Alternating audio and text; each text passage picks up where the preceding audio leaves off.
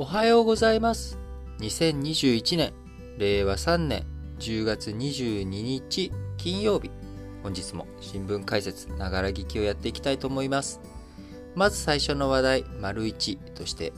韓国国産ロケットの打ち上げ、えーこちらについてですね、まあ、失敗してしまったという話です。えー打ち上げ、えーなんですけれども、まあ、韓国初めて、えー国産でロケットを作り、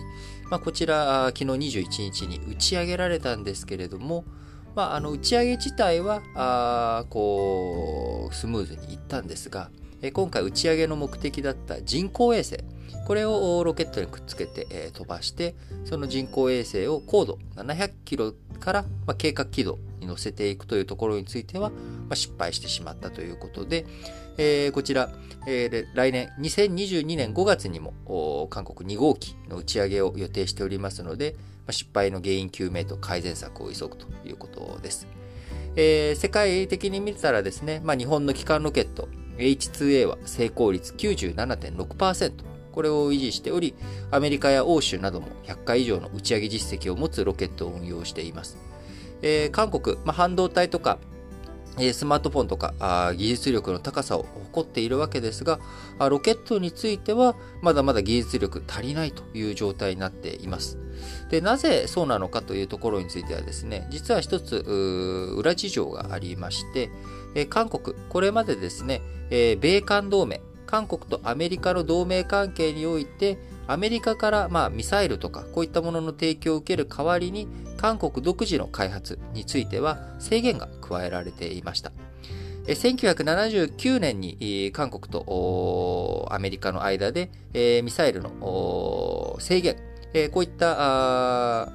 条約というかですね、まあ、制限が加えられてきたわけです。で、これまで4回にわたって改定がされ、今年2021年5月にですね、えー残っていたこの制限が撤廃されるということが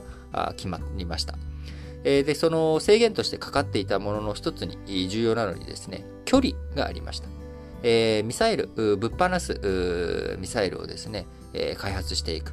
それに対して距離 800km を超える射程、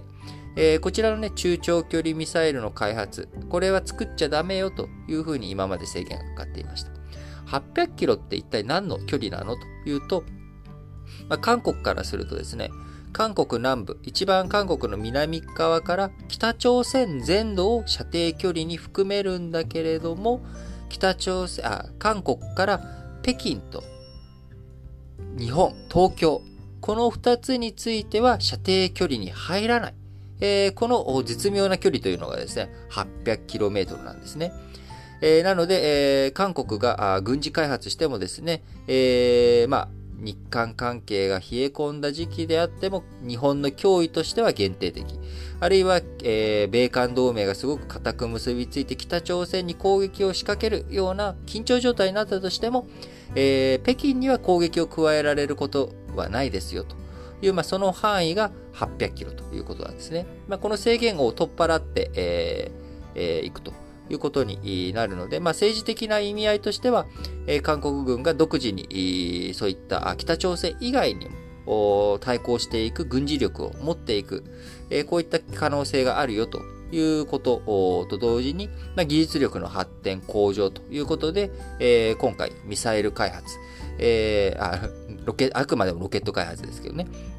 で、えーロケット開発。これは今まで我々もあの北朝鮮がですね、えー弾道ミサイルの発射実験とかで、えーこれはいや、ロケットだよと、宇宙開発の一環だよと、えー衛星の打ち上げのためにやったやつだよとかっていう、まあ、こういった発信、えー過去聞いたことある方も多いと思いますけれども、えーまさにロケット、えーその衛星をね、宇宙空間まで運ぶという技術、これはそのまんまあ弾薬、ミサイル、こちらをですね、えーその目標の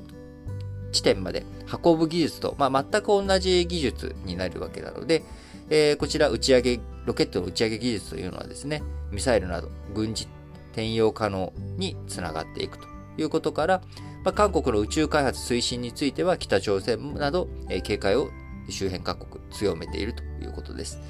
えー今回韓国、国産ロケット打ち上げ自体には成功したものの軌道投入には失敗ということで、えー、まだまだ韓国のミサイル、ロケット、えー、こういった観点からは技術力、まだまだ伴わないという状況ですけれども、まあ、失敗をね、繰り返していくことによって成功角度、えー、成功率を高めていくということに当然つながっていきますので、まあ、韓国の開発進んでいくと、ここで、えー、日本としてやはり気にしなきゃいけないのは、H2A ロケット、日本いろんなえ国に頼られて使って、えー、あげているわけですけれども、えこちらもそのうち韓国に追い抜かれてしまう危険性、えこれもね、やっぱり視野に入れとく必要があるのかなと思います。えー、もともと、ね、あのー、世界のハブ空港、アジアのハブ空港として、えー、成田や、あるいは、えー、あの港湾設備についても日本が優位を立っていたものがですね、えー、こういろんな規制改革とか、そういったことを経て、インチョンの方が、こうターミナル空港に、アジアのハブ空港に、として、影響力を強めていったという過去もあります。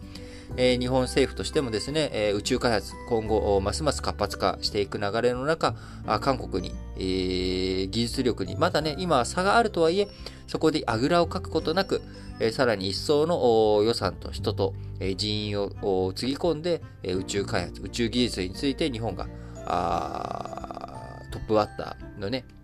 えトップランナーの位置を維持し続けられるように頑張っていってほしいなと強く思います。